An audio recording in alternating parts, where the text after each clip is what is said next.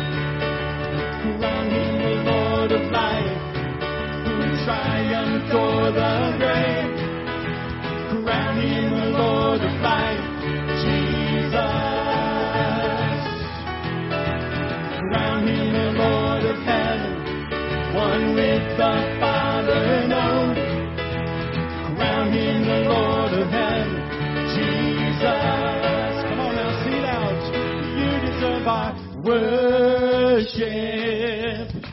You deserve it, Lord. You deserve our worship, Jesus. Love and adoration. You deserve it.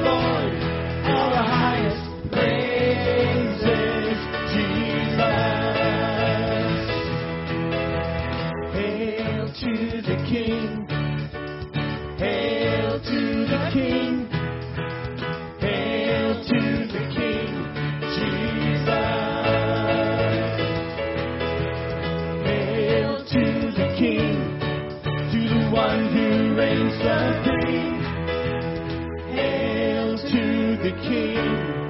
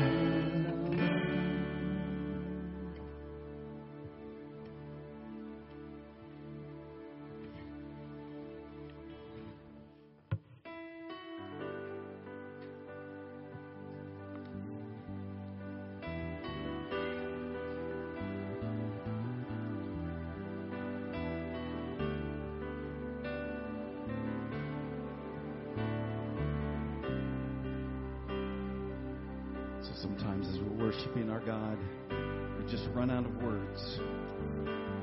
Even though we sing many of these songs week in and week out, sometimes we just have to throw up our hands and just praise Him and sing hallelujah to Him and give Him all the honor that's due His name. All my words fall short.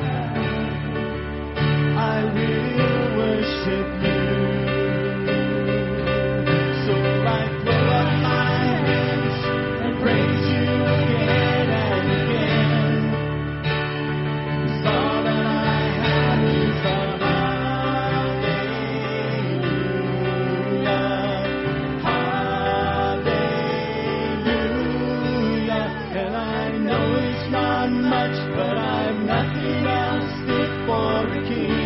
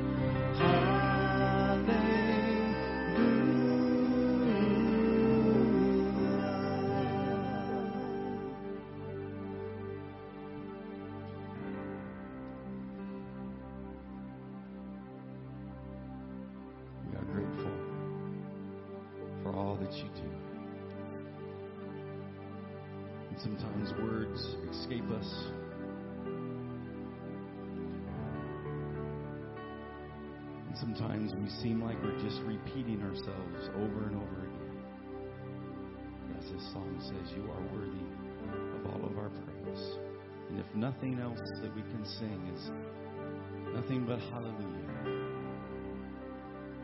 we know you are being honored and glorified and praised, given to the only one that's due all of our praise. So as we pour our heart out to you this evening, God, we thank you for receiving our praise. Incline our ear to your word. We want to be taught by you.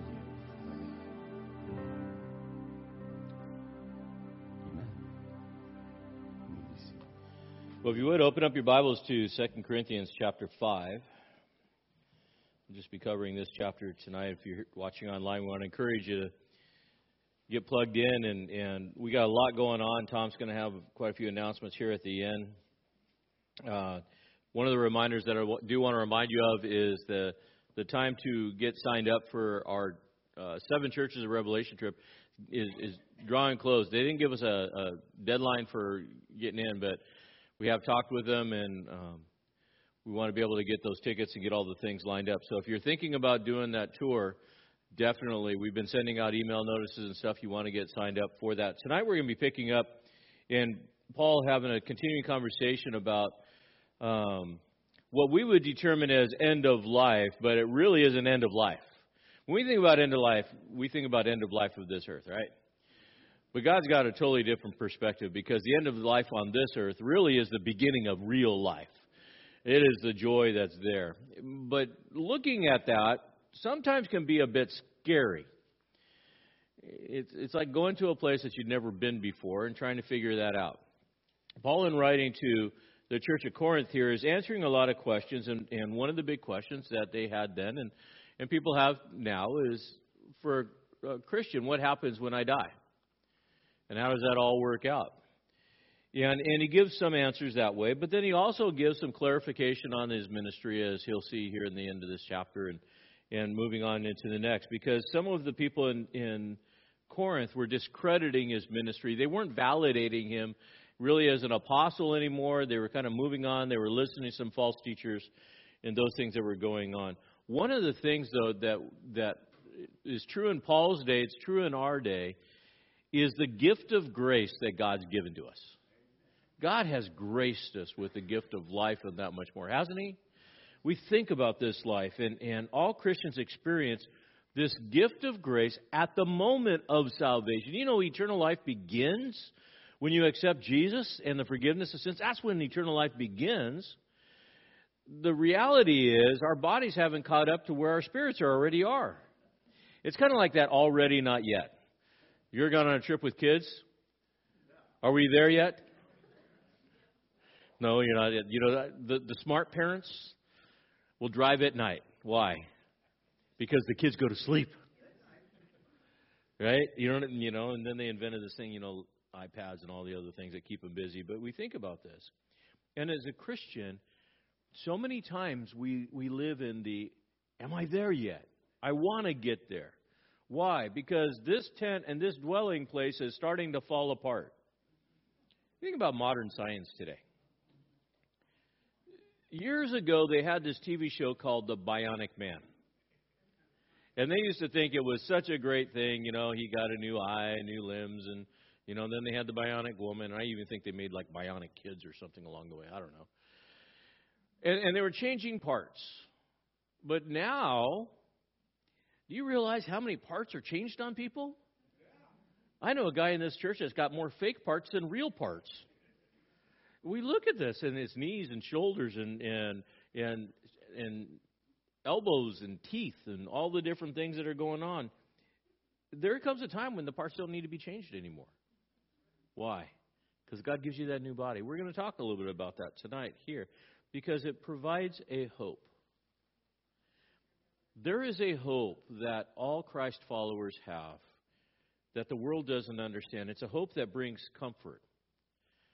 Because whether you like it or not, you're in a process of mortification.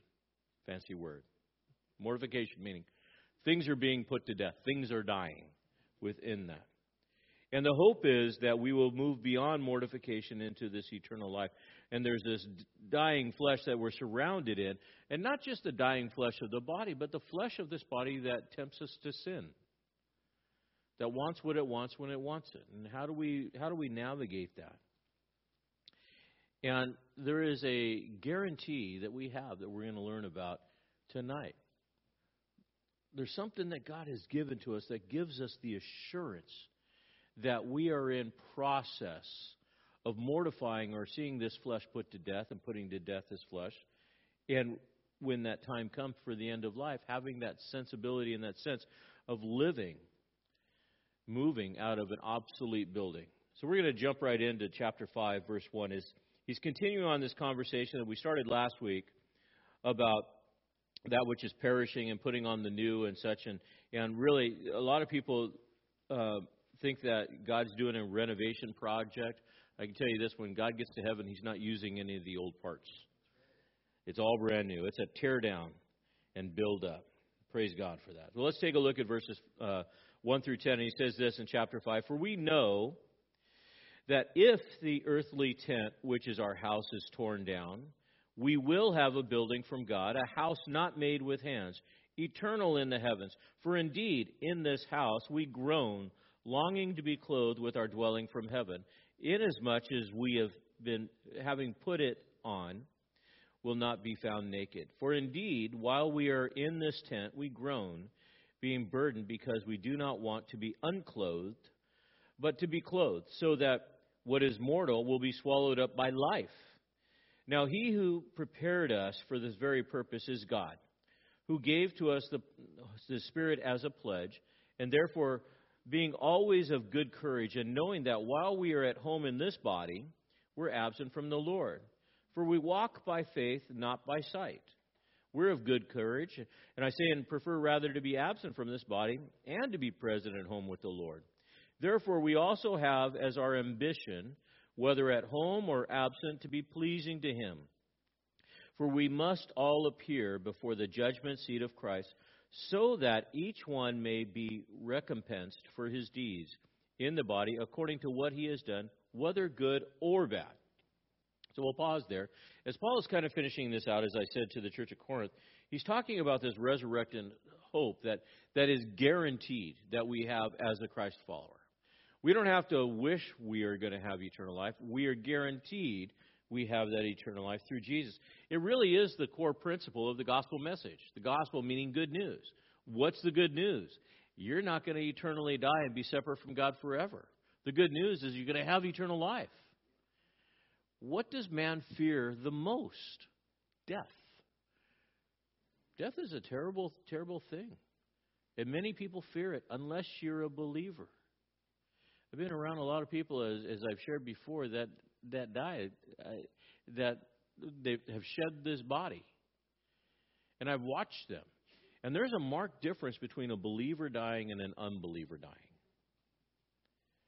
When I was in the hospital with last week with Mary Jo, and she was passing, there was just a sweet presence of the Spirit, unlabored, just relaxed, and just slipped off into be in the hands of the Lord within that.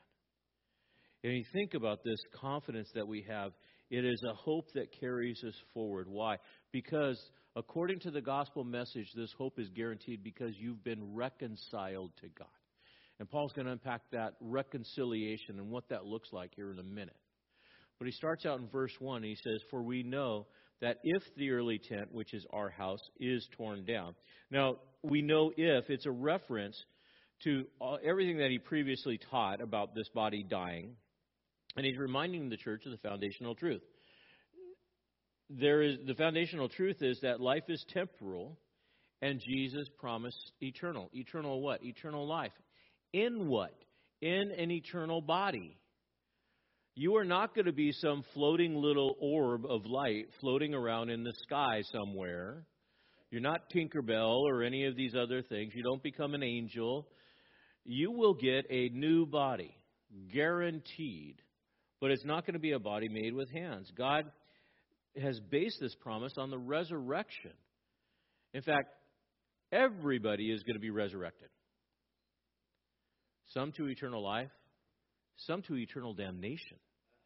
But there is a resurrection. And in the church, we talk an awful lot about the eternal life. We don't talk an awful lot about eternal damnation.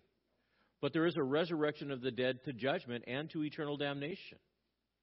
That, that they are given that body for that time. God will raise the dead. And Paul's already talked about it in first in 2 Corinthians 1:19 or 1:9 and 2 Corinthians 4:14 you can read about it. But there's this little word in there if. And that word that is in there is is this potential. And it's third class. He says, "Now if the earthly tent, which means you look at that and you say, well, what does it mean? I thought everybody dies. If this earthly tent. Ah. Paul in the first sentence gives this little nugget of hope. If this you shed this earthly tent because of death, but not everybody will. Why? Because Paul was still holding on and still holds on to the second coming of Christ, the parousia, whereas that not everybody will die. He talks about that in 1 Thessalonians 4. At the rapture of the church, not all will die, not all will sleep. And he said it in the previous chapter, but all will be changed. Do you realize that at any moment right now Jesus could come back and you wouldn't have to die, but you'd just be transformed? I'm voting for that. I don't want I don't want the journey, you know, I, I would rather go, you know, do not pass go. Just just send me up, beam me up, take me up. I'm good to go. But if the Lord would tarry and I have to enter through this this process of shedding this tent, and that's what he means by this potential. If you have to shed this tent, but not everybody will have to. Because he holds to this truth that that there is a potential of transformation in the second coming. But if this tent is torn down, you think about that idea of tent. Paul lived in a Near Eastern culture and there was a group of nomadics that would move from pasture land to pasture land, right? Bedouins. When we go to Israel, when we go over there, we see them. It's amazing.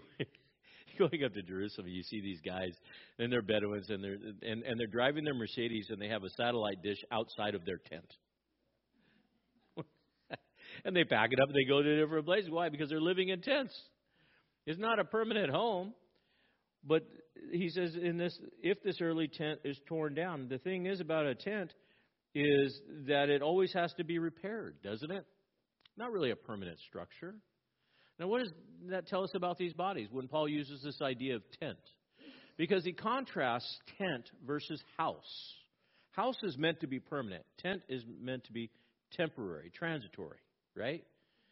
So if he says if we are shedding this tent, that means that this body is not your permanent home. Can I get an amen? Aren't you glad? And and so with that, there is this condition, and that is the first step of hope. The first step of hope is that God's given me hope to get out of here. This this contrast of temporal versus eternal. The contrast between human made and divinely designed. You think about that. When he's talking about the place of worship, the temple itself, the house of worship, who made it? Was it God that made it or God designed it and man made it? God designed it, man made it, right? And we know the temple got torn down. But the house of worship, the eternal house of worship, this body, is going to be something that's going to be eternal.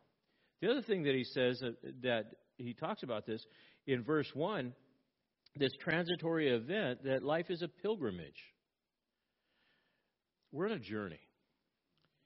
Not only do we live in a tent, but this earth is not our home. Don't get attached to it. Don't get overly attached to it. Why? It's all going to burn. It's going to go away. We can try to save the trees, but I can tell you in the end, they're going to be torches. They're gone. We can try to save the animals, but I can tell you what, they're all going to be gone. And the rocks and all the different things. Why? Because it's all contaminated by sin. It's all going to go away. This earth is not our home. We don't want to save the earth. We want to see people saved. It's the soul that is eternal, not this earth. We need to expend our energy in sharing the gospel and not necessarily saving the planet. Although we should be good stewards, we should realize that this is not our home. We are going to shed this place, this, this tent, this dwelling, and we're going to have a house, as, as Paul says, not made with hands. Where? Eternal in the heavens. Eternal in the heavens. So for us, this is not our home, and our future home is eternal in the heavens. Now think about that. If the believer's home is eternal and in the heavens, where is the final resting place for the unbeliever? Well, Jesus tells us outer darkness, weeping and gnashing of teeth. Revelation chapter 20, verses 11 to 15 says this. And this is in the end, John's vision.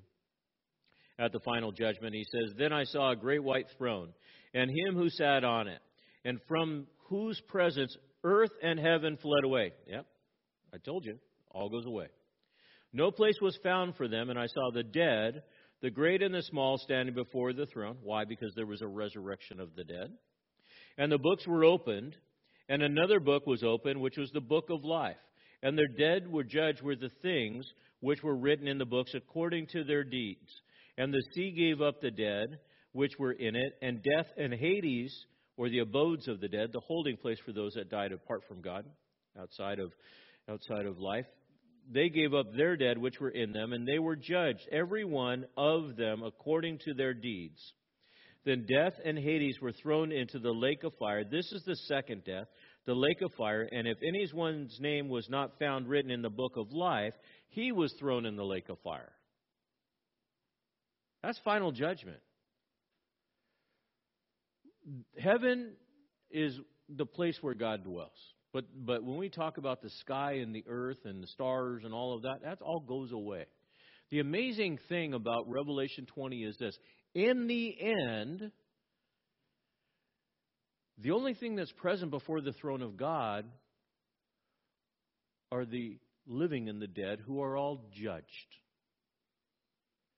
And those whose names are written in the Lamb's book of life, they enter into the presence of God. But those names that aren't, the book of their works are all laid out. Let's see how you did. Is there any righteousness in you? Is there any sin?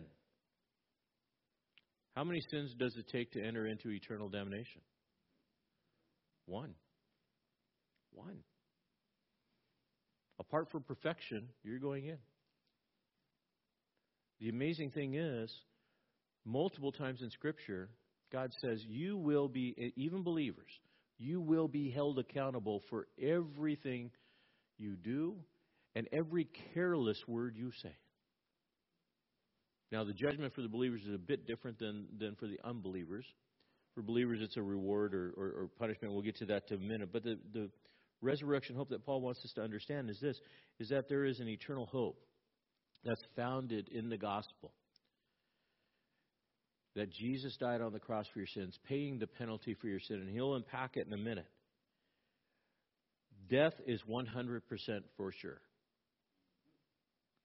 The second death is determined on whether or not your name is written in the Lamb's Book of Life. And the only way it gets there is if you've put your trust and faith in Jesus and your, your name is there. It's not a matter of if you die, it's a matter of when you die. This body will have to go away because, as we read last week, This body is contaminated with sin. It's a dying flesh, and it cannot inherit eternal things. It can't go into heaven. So the question is what exactly happens when we die? How does Paul have this confidence and this believer's confidence? What happens? Well, I can tell you this. You want to know what happens after you die? Just take a look at Jesus. Seriously, when you take a look at Jesus, what did he do? He died. And he was what? Buried. And he what? Rose again.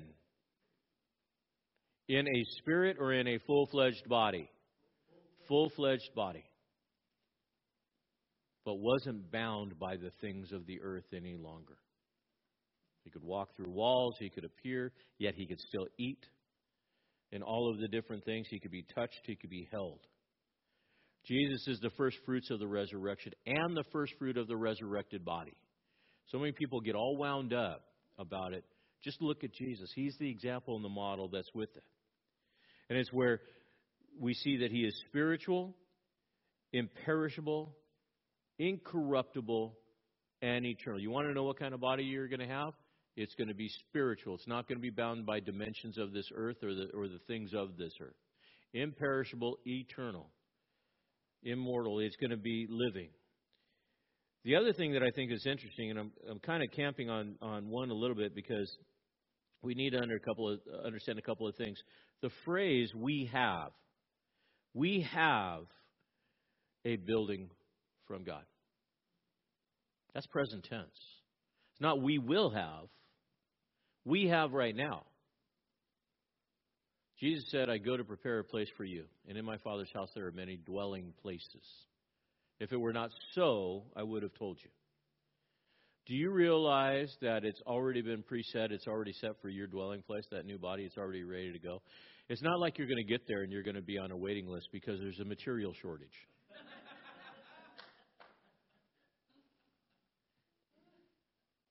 it's not like suddenly you get in a car accident and Jesus goes, Oh, I didn't see that one coming. It's ready to go. We have a building, so when you move out of your tent, guess what you get to move right into? The permanent dwelling place, which is awesome when you think about that. It's an already not yet. God had already established it. Paul says that you receive your new body, your new dwelling place, the moment you leave this tent. The moment you, you pass this physical death, you have this house. He says, now the difficulty is we want that. If we know that, we want that. If you know there's an upgrade waiting for you, you want it. He says, now we're groaning, longing to be clothed with our dwelling from heaven which means we want to shed this, this earth, this groaning, this longing. And notice what else he says. We're, groaning and longing for this dwelling from heaven.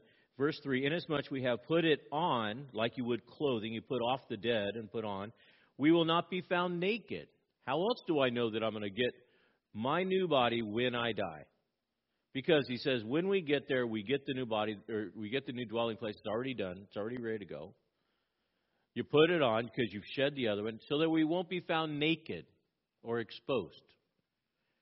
Now, there's a lot of people that have a lot of different theology and all these different things, and I just go with what the Bible says.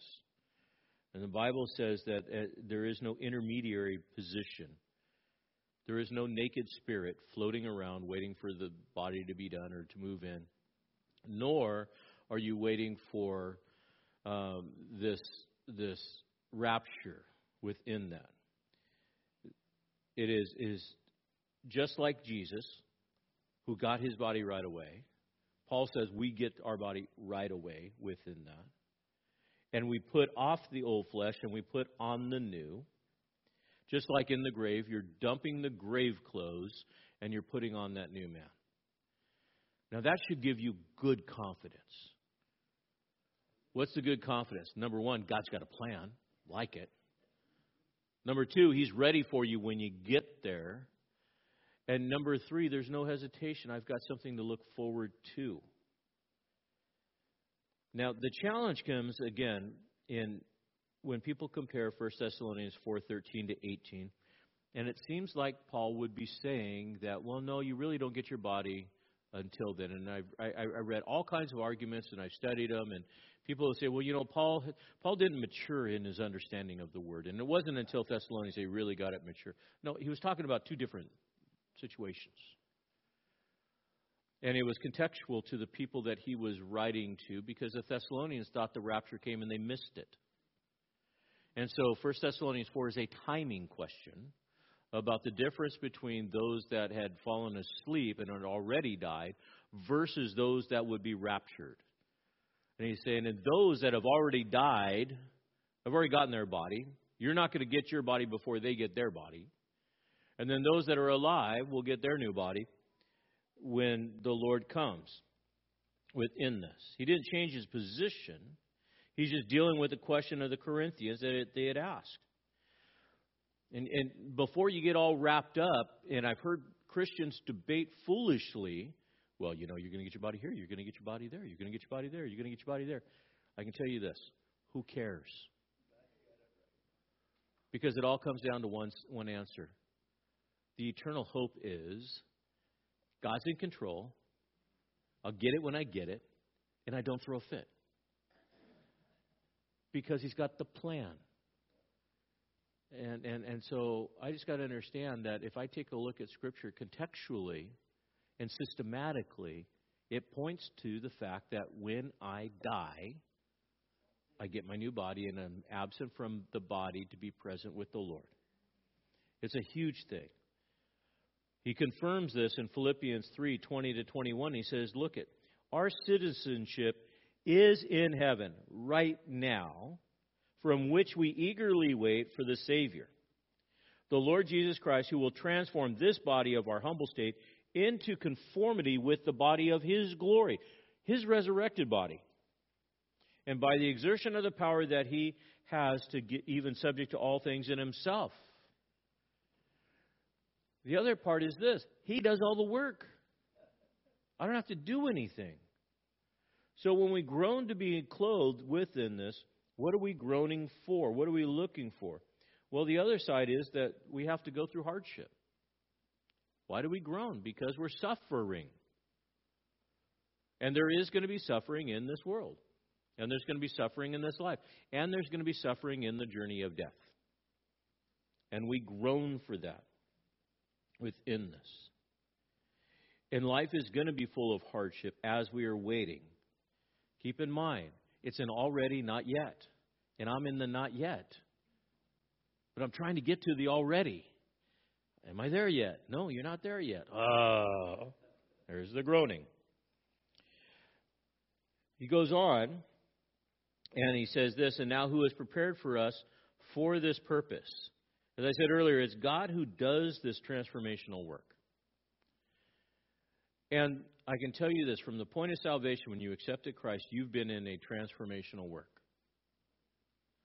God's been changing the inside, He's been changing the part that goes into eternity. He's not changing the outside. Why? It's going to go away. But the inside is the part that is changing, and you should be growing. And you should be being conformed to the image of Christ within us. And how do we know that He's doing that work? Ah, He told us. You know this because the Holy Spirit that dwells in you. You see, the Holy Spirit is the general contractor. And He's working on the inside. And He's working for the Lord. And He has given us this, this power unto salvation via the Holy Spirit. As verse 5 says, a pledge, a down payment. How do I know that I have a new house? Because the Holy Spirit is inside you right now, preparing you for that new dwelling place. You should experience the power and the presence of the Holy Spirit. If you are not, if you are not, you really need to check yourself to make sure that you're in the faith. Because it is a guarantee, it's a pledge, it's a down payment, it's a for sure thing that you know that God is real and that God is working in your life. Therefore, as he says in verse 7, we walk by faith, not by what? Sight. Now, what's the difference between the New Testament church and the Old Testament Israel? Old Testament Israel, when they were going through the wilderness experience, how did they know where to go? There were two things. What were they? Fire and cloud, right? They followed by sight. and it's pretty safe to say that they didn't follow by faith, right? They blew it a lot. But they followed, and when the pillar would get up and go, then they would go. When it would stay, it'd stay, right? That's walking by sight, not by faith. And we saw how that ended up. But the New Testament church, we've been given the Holy Spirit as a down payment, and we walk by faith, not by sight, which causes us to look where? Internally. Internally. Not on the external, but on the internal. We're still in this body, we're still absent from the Lord, but it's by faith that we're always looking for the leading of the Lord, and we are always looking one day to leave this thing behind. But till we do, we're on a path and a journey. Do you realize that God has already laid out for you your journey? And everyone is different, which is an amazing thing to me. Not only is everybody's journey different, but the same Spirit of God is guiding everybody differently in their journey and working all at the same time to guide you in the it, it blows my mind to think about that. I can't hardly get through one day without help. You think about how, how god is working. And so by faith we're always looking internally with this confident hope it's the assurance of hope that god has got me on a path that's leading me unto glorification unto being changed into the image of God, unto getting off this rock and being with Him. But till then, He's changing me and He's doing the heart work. But it's hard work. And God's revealing that inner, inner man and, and not really working on the outside. Why? Because as, as he says, we're gonna we're gonna shed it. Now Paul shares his heart here in verse eight. He says, "We, inclusive we, we are of good courage, I say, and prefer rather to be absent from the body, to be at home with the Lord. Therefore, we have as our ambition, whether at home or absent, to be pleasing to Him, to be absent from the body, present with the Lord. Something else this is interesting about. Have you ever heard a teaching called soul sleep? The concept of soul sleep people would teach is when you die, you just go to sleep for a while into this like ambiguous state. You're just kind of there. And then at one time, God's going to call everybody and say, Wake up, now it's time to go. No. Paul says to be absent from this body, this body of flesh, is to be where? Present with the Lord. When? That fast. As, as he said earlier in the last chapter, in the twinkling of an eye. There is no such thing as soul sleep. None. You leave this body, you're with the Lord. And I, one of the things, and again, it's just, I don't know, maybe I'm a little bit weird. But I always wonder, as I'm watching people pass, I always wonder at what point, because when you're dying, they say the hearing is the last thing that goes. So I'm always wondering what is being heard in that moment and what is being seen in that moment. And in the conscious, how that trans and, and, and, and to make that transition in that twinkling of an eye to be absent from the body to be present with the Lord in that instantaneous moment, and then that, that first impression of heaven. Can you imagine what that would be like? Not a clue. And, you know, Paul, he saw it and said, I try to explain it, but it would be a sin for me to try to do it. You think about Lazarus, you know, he went to Abraham's bosom, right? That was that wasn't even heaven. But for the believer that that that goes and goes to be with the Lord, you think about that, and then I think about the unbeliever and what that is like. and the terror that happens in the passing. And you can see it. The body tenses up, there's groaning and there's convulsing and such things. And say, oh, it's just death. No. And to enter into this place of outer darkness, isolation, suffering. Heaven is real, and so is hell. As believers, we have a resurrection hope unto heaven. But it should terrify us to have loved ones enter into that place of hell, which should move us even that much more to sharing the gospel. Knowing what we know. To be absent from the body for the believer is present with the Lord, and that's comforting. You say, well, that's good. What happens when we get there? Well, he says, We will all appear for a judgment seat of Christ, so that each one may recompense for his deeds, for his body, according to that which he's done, whether good or bad. You say, Well, wait a minute, Kerry. I thought I thought Jesus paid the price for all my sin. Yeah, he did. Well, if, if all my sin is paid for, then why do I have to stand in judgment? Well, there is a Bema seat judgment or the judgment of rewards. For the church of Corinth, they would know this term. The Bema seat judgment was the judicial seat by which all of the the uh, laws, the judgments, the um, proclamations were all made. It was called the Bema seat. It was a bench. In Corinth, it's in the lower section of the agora or the marketplace, and so you, the the judge or the they would go and they would sit there and they would make these proclamations from this seat. If you were before this judgment seat, it was there. Often it could be a place of reward, or it could be a place of judgment that's there. I think it's important to understand that the one that sits on the Bema seat is only one. It is not the Supreme Court of a collaboration of people that have an idea that we all collaborate and we come together and we think this guy is. No. And it's not the court of public opinion, it's the court of one. Paul says it's the Bema seat of who? Christ. What's happening there? We're giving an account.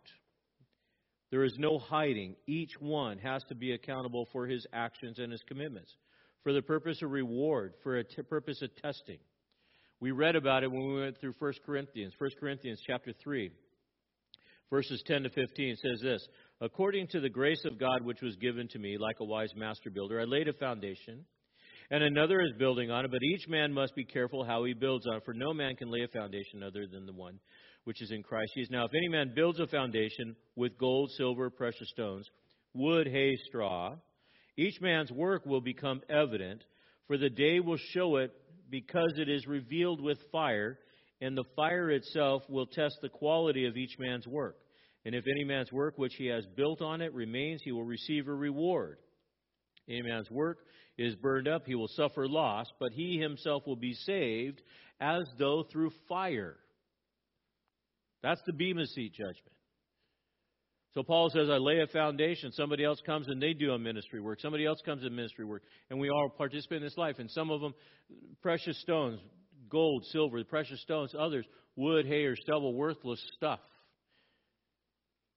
Your life is being tested by fire before the Lord.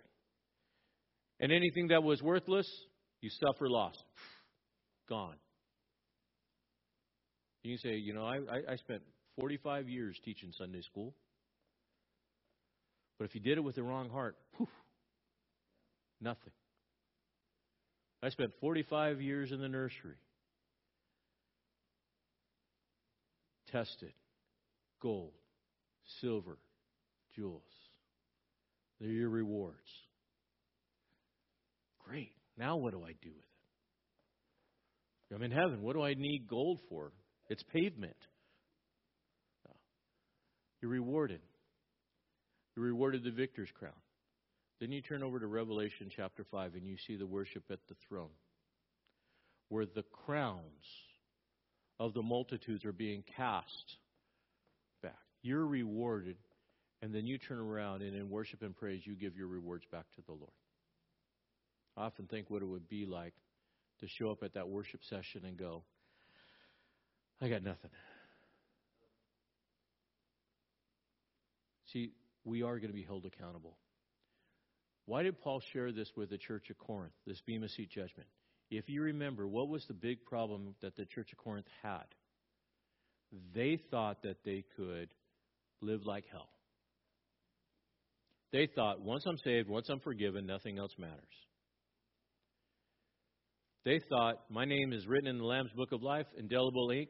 It can't be erased, so what I do from this point on doesn't matter, and that is a lie from the pit of hell. You are held accountable for your actions as a Christ follower. Yes, you're forgiven, and as Paul would say, you're saved as though by fire. That's a powerful, powerful sentiment that he says here. Because he's writing to Christians in Corinth. We must all appear before the judgment seat of Christ so that each one would be recompensed or paid for his deeds, body, whether they're good or bad, within that. What you do in this body has eternal significance. Know that. What you do now is being recorded. That's a scary thing, isn't it? How you treat your spouse at home, your employer at work, your kids, all of those things is all being recorded.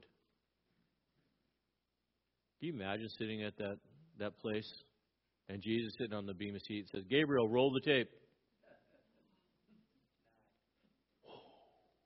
Scary. We are saved by faith alone. Understand that. We are not saved by works. Paul was challenging them because of reckless living. The church should not live recklessly or like the world. As I said, we're saved by faith alone. But saving faith is revealed through obedient service. You're saved by faith alone, not by works. But that real faith is going to be revealed in how you live. There should be a marked difference. Paul goes on. And he changes topic a little bit here, and, and he says, Now, here's how I want to encourage you, church. And, and now that you understand, this is what happens when you die. And this is the eternal hope, the resurrection hope that you got going for you. This is the thing that now you got to understand. You need to share it with other people. He says, Therefore, knowing the fear of the Lord, which he just talked about, right? knowing the fear of the Lord, which I just said, we persuade men, but we are made manifest to God. And I hope that we are made manifest also in your consciousness. We are not again commending ourselves to you or giving you an occasion to be proud of us so that you have an answer for those who take pride in appearance and not heart.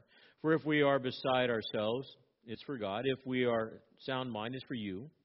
For the love of Christ controls us. You can Underline that. For the love of Christ controls us. We'll come back to that. Having concluded this, that one died for all, therefore all died, and he died for all, so that they who live might no longer live for themselves, but for him who died and rose again on their behalf. Therefore, from now on, we recognize no one according to the flesh, even though we have known Christ according to the flesh, yet now we know him in this way no longer. Therefore, if anyone is in Christ, he is a new creature. The old things pass away. Behold, new things have come. Now, all these things are from God, who reconciled us to himself through Christ and gave us the ministry of reconciliation, namely, that God was in Christ reconciling the world to himself, not counting their transgressions against them, and he had committed us to the word of reconciliation. Therefore, we are ambassadors for Christ, as though God was making an appeal through us. We beg you, on behalf of Christ, be reconciled to God. He made him who knew no sin to be sin on our behalf, so that we might become the righteousness of God in him.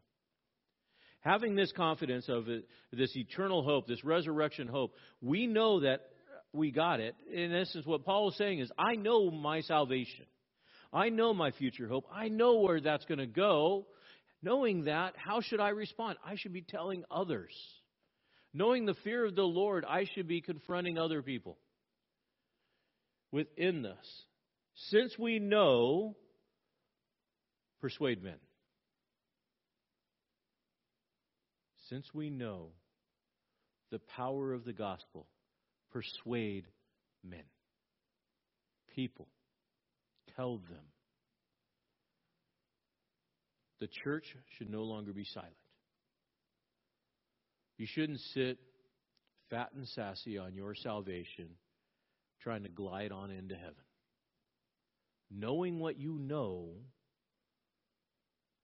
your calling is to provide a ministry of reconciliation for those who don't know yet. The Corinthian church had become fat and sassy. My name's written in the book of life. I'm not going to stand in judgment. I'm a little worried about what's going to happen in, when I die, but you know, I can deal with that. Paul explained it all to him, and he says, Don't be so sure. But if you're truly reconciled, seek to have others reconciled to God. And, and so he goes, since we know this, this is the motivation. Paul knows here in, in verse 11 that he's accountable. He's accountable to God. Knowing the fear of the Lord, knowing his calling, he's accountable. And knowing that he's going to be judged. Paul just said in verse 10, I'm going to stand before the bema seat of, of, Jesus. Wait a minute. I'm going to stand before the bema seat of Jesus. The same Jesus that knocked me off my horse and said, Go to the Gentiles and preach the gospel. The same Jesus that said, Go, I'm going to, I want to use you in a mighty way. I'm going to stand in front of him with this holy unction and calling. I am fully persuaded, knowing this, knowing the fear of the Lord, I need to operate in my giftedness and in my calling within this. Knowing that I'm going to be held accountable. Therefore, I should seek to persuade other people. And so, what Paul does is he says, Look, I shouldn't have to, again, verse 12, commend myself to you, but I will. And it's not that I'm trying to be proud that God called me to you. That's not what it's about. But I need you to understand I am motivated for you to be saved because I'm going to be held accountable if you're not. I need to open my mouth. Can you imagine sitting before God in the Bema Seat judgment? Before Jesus, and He says, Look, it, I gave you this opportunity and this opportunity and this opportunity and this opportunity, and you kept your mouth shut every single time. Tell me, Kerry, why did you stay silent here when I gave you that opportunity? Well, I was there. Whew. There doesn't cut it. Wood. Well, I gave him a track. Whew. Stubble. We're going to be held accountable.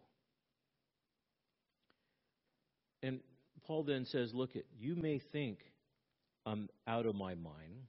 Notice in verse 13, he says, For with if we are beside ourselves, it is for God. Modern day translation. If you think I'm nuts, I'm a Jesus freak. That's okay. Because it's for you. It's for you. People are going to, if you're going to be a Christian, people are going to think you're weird. Why?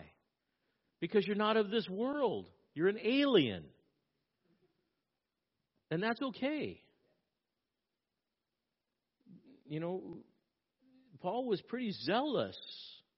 This is a guy that was beaten and stoned and whipped and thrown out and all these other things, and he kept coming back for more, and they thought, You're a crazy man. But why was he so crazy? He says it. The love of Christ compels me.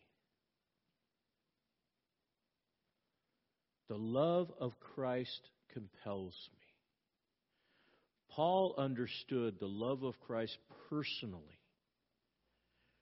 It had gotten control of him, so much so, it was compelling him to go. to share. He was compelled by love. What love? The sacrificial love. If you meditate, and this is, this is something I would encourage you to do, think about how much God loves you. Take it beyond the little Sunday school song, Jesus loves me, this I know.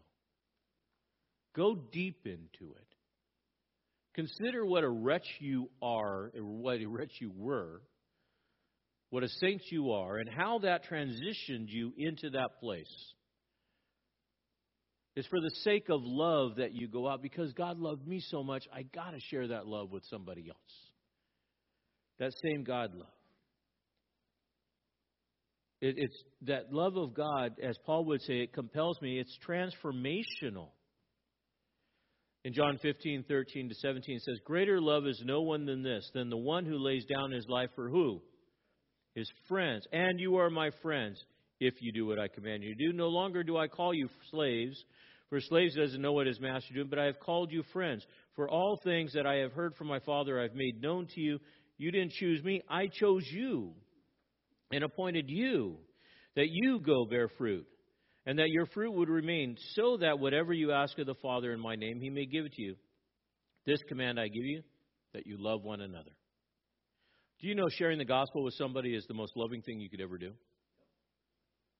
That's the most loving thing you could ever do. Why?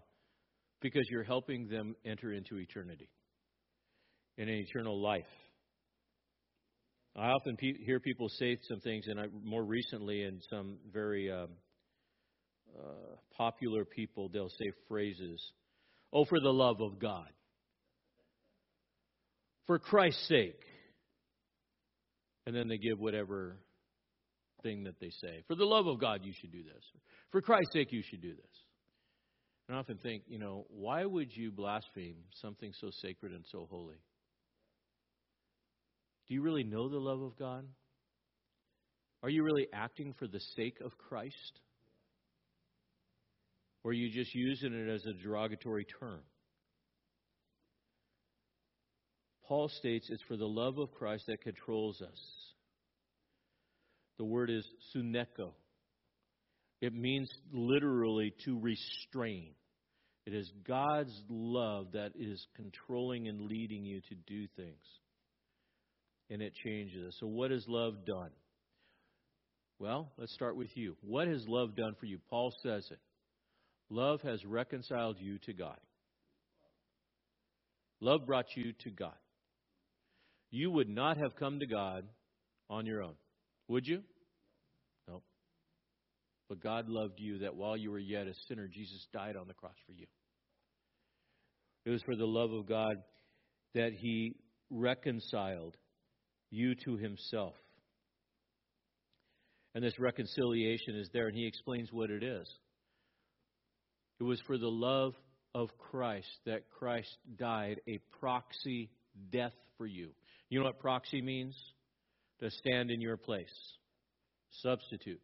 Jesus died a proxy death for you. But there's more to it than that. Not only did Jesus die a proxy death for you, but he rose again in a proxy resurrection for you. Jesus could have just died on the cross, paid the penalty for your sins, but if he had not risen again physically, there would be no hope of resurrection. And he conquered the grave within that. Which means everyone that is in Christ has already died for their sins because Christ died for those sins. And Jesus rose again, which means you are already resurrected in Christ. Is it already? Not yet that you're in that place. Now, here's the mind blowing thing Jesus died a proxy death for every soul, and proxy resurrection for every soul. But not every soul will be saved, will they? No. The potential is there. But do not hear me teaching universalism. It is not everyone is saved. Only those that believe in their heart and confess with their mouth that accept the forgiveness of sins, that have put their faith and trust in that proxy death and that proxy resurrection. Only those that put their faith and trust in Him as Lord and Savior will be saved. And there'll be many that reject that within this. Because the proxy death means that I have to die to self. I have to die to sin. I have to die to my flesh. I have to die to my old nature. And then I am resurrected by the love of Christ. Paul states if, if anyone is in Christ, and that's a true statement, first class condition. If anyone is in Christ, they are a new creation already, right now, within this. It's a condition that is true. Why? If I am in Christ, I'm already a new creation. Why? Because Jesus Christ rose from the dead. It's not if anyone is in Christ, I will be a new creation. You are right now. If that's the case, then act like it. Live it. Live in that resurrection. Live in that power. That means that the old ways are gone, that the old thinking is gone, that pre Christian life is in the grave, dead and buried. What would it be like if every Christian would recognize that their old man and their old nature is dead and buried? But you know what we do? We have this weird, weird, weird way of living. We go back to the grave where that old man was buried. We dig it up. And we get up that stinky, dead old body. And we strap it on our shoulders of this new man. And we carry it around. Because that's what we do when we go back to that old way of life.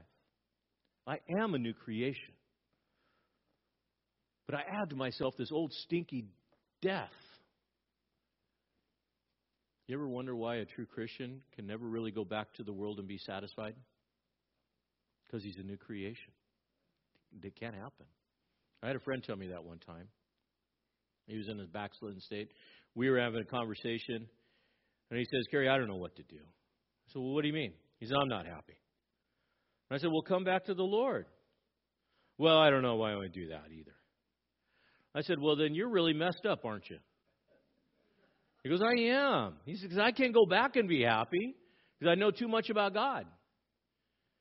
And and I can't go to be with God because I like this this old stuff that I was doing too much. I'm really stuck. I'm unhappy. I go, buddy, you better figure it out. But you need to cast off that old man and that old nature. Paul in Romans 6:11 says, "Even so consider yourself to be dead to sin, but alive to Jesus Christ." The problem is you in your head. And quit going back to the old world. The past has to be dead. Just as it, it here's a picture. I want you to think about this. Your past has to be as dead as Jesus on the cross. It has to be that dead. Not a little bit dead, all dead. Completely dead. Because that was what was nailed to the cross. So then, what's new? It's the new relationship, new behaviors for the believer, new life. All things become new. How many things? All. All new. It, and it's this work that God does. Being reconciled, we become the ambassadors. And Paul goes on, and as he finishes this section, he says, Look at all things are new, and now I am an ambassador of the new. It's my role to be an ambassador, the spokesperson to be bring reconciliation. And so he says to them, "Be reconciled." That's an admonition. Be reconciled to God. He wants them to. It, it, you think about it, it's a banking term. I know that people don't balance their checkbook many days these days, right? But you think about it, there used to be a time when you'd have like, you know, you'd have your checkbook and you'd write these things called checks and you'd put them in there. Some of you might still do that. I know my kids don't do that. They use a debit card. It's like, how much do you have in your account? I don't know. Let me let me look it up on my phone real quick and I'll tell you how much I can spend. Drives me crazy. How do you know if it's accurate? I don't know. But you get your bank statement. You got to reconcile the two together. Well, he says, look at reconcile yourself to God. Now, a bank may get things wrong, but God never gets things wrong. So what does he do? Is take your life and all the all the deposits, withdrawals, and everything you've been doing in your life, and line it up against God, and let's see how you do. And if you're out of balance, what should you do? Get reconciled through confession, repentance. Be reconciled. Be reconciled unto Christ in this. How does that work? How did God reconcile sin? Which is another question that sometimes people would ask within this. It's in 21. He made him who knew no sin sin on our behalf so that we might become the righteousness of God in him. Paul explains this reconciliation this this way. God made him sin. We who are sinners became the righteousness. It was a switch. He, Jesus did not know sin, but Jesus became the curse of sin. Jesus never sinned. Never, ever sinned. But he became the curse of sin so that we might become the righteousness. Hebrews 4:15 says, "We don't have a for we do not have a high priest who cannot sympathize with our weakness, but one who has been tempted in all ways as we are, yet without sin." But he became that curse. Galatians 3:13, Christ redeemed us from the curse of the law, having become a curse for us, for it is written, "Cursed is everyone who hangs on the tree." The one who lived a sinless life died a sinner's death so that the sinner who has lived a sinful life could receive God's righteousness undeservedly. That's love. That's how God reconciled. He took the debt of our sin, put it on Jesus, cursed him, and took the righteousness that still existed and put us into Christ. And now we're covered because we are in Christ, His righteousness. So when He sees us, He sees us in Christ, perfect and righteous, right now, within that. But the one who lives this sinful life is separated from God and still has to stand judgment for that sin because it wasn't put on his account. Paul's going to work on commending more of the ministry next week, but I want you to think about tonight the love of God. And what does the love of God do for you? What has the love of God done for you? How does the love of God compel you to share such a great message a message of love. Let's pray. God, I thank you that you've given to us such a great message of hope.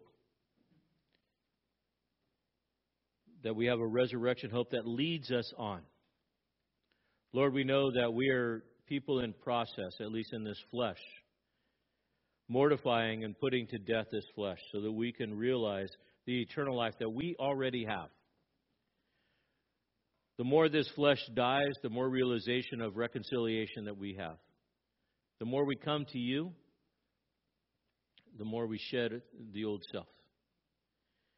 Yet, Lord, there's a work in progress that needs to take place. As we close tonight and with this last song, maybe picture yourself before the bema seat of Christ.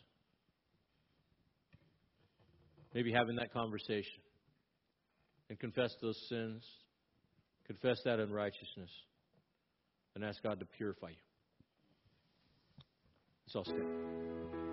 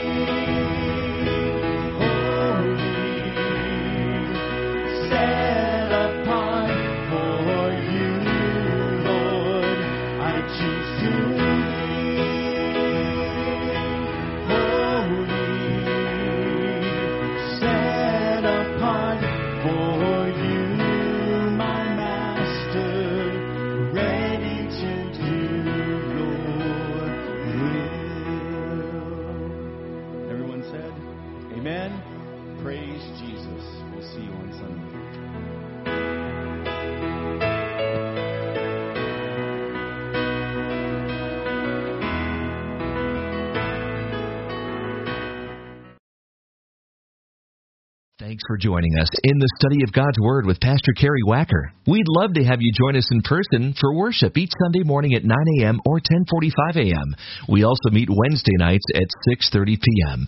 Warren Community Fellowship is located at 56523 Columbia River Highway in Warren, Oregon, between Scappoose and St. Helens. For more information about Warren Community Fellowship or about WCF Ministries, call us at 503 397 4387. And don't forget to like us on Facebook.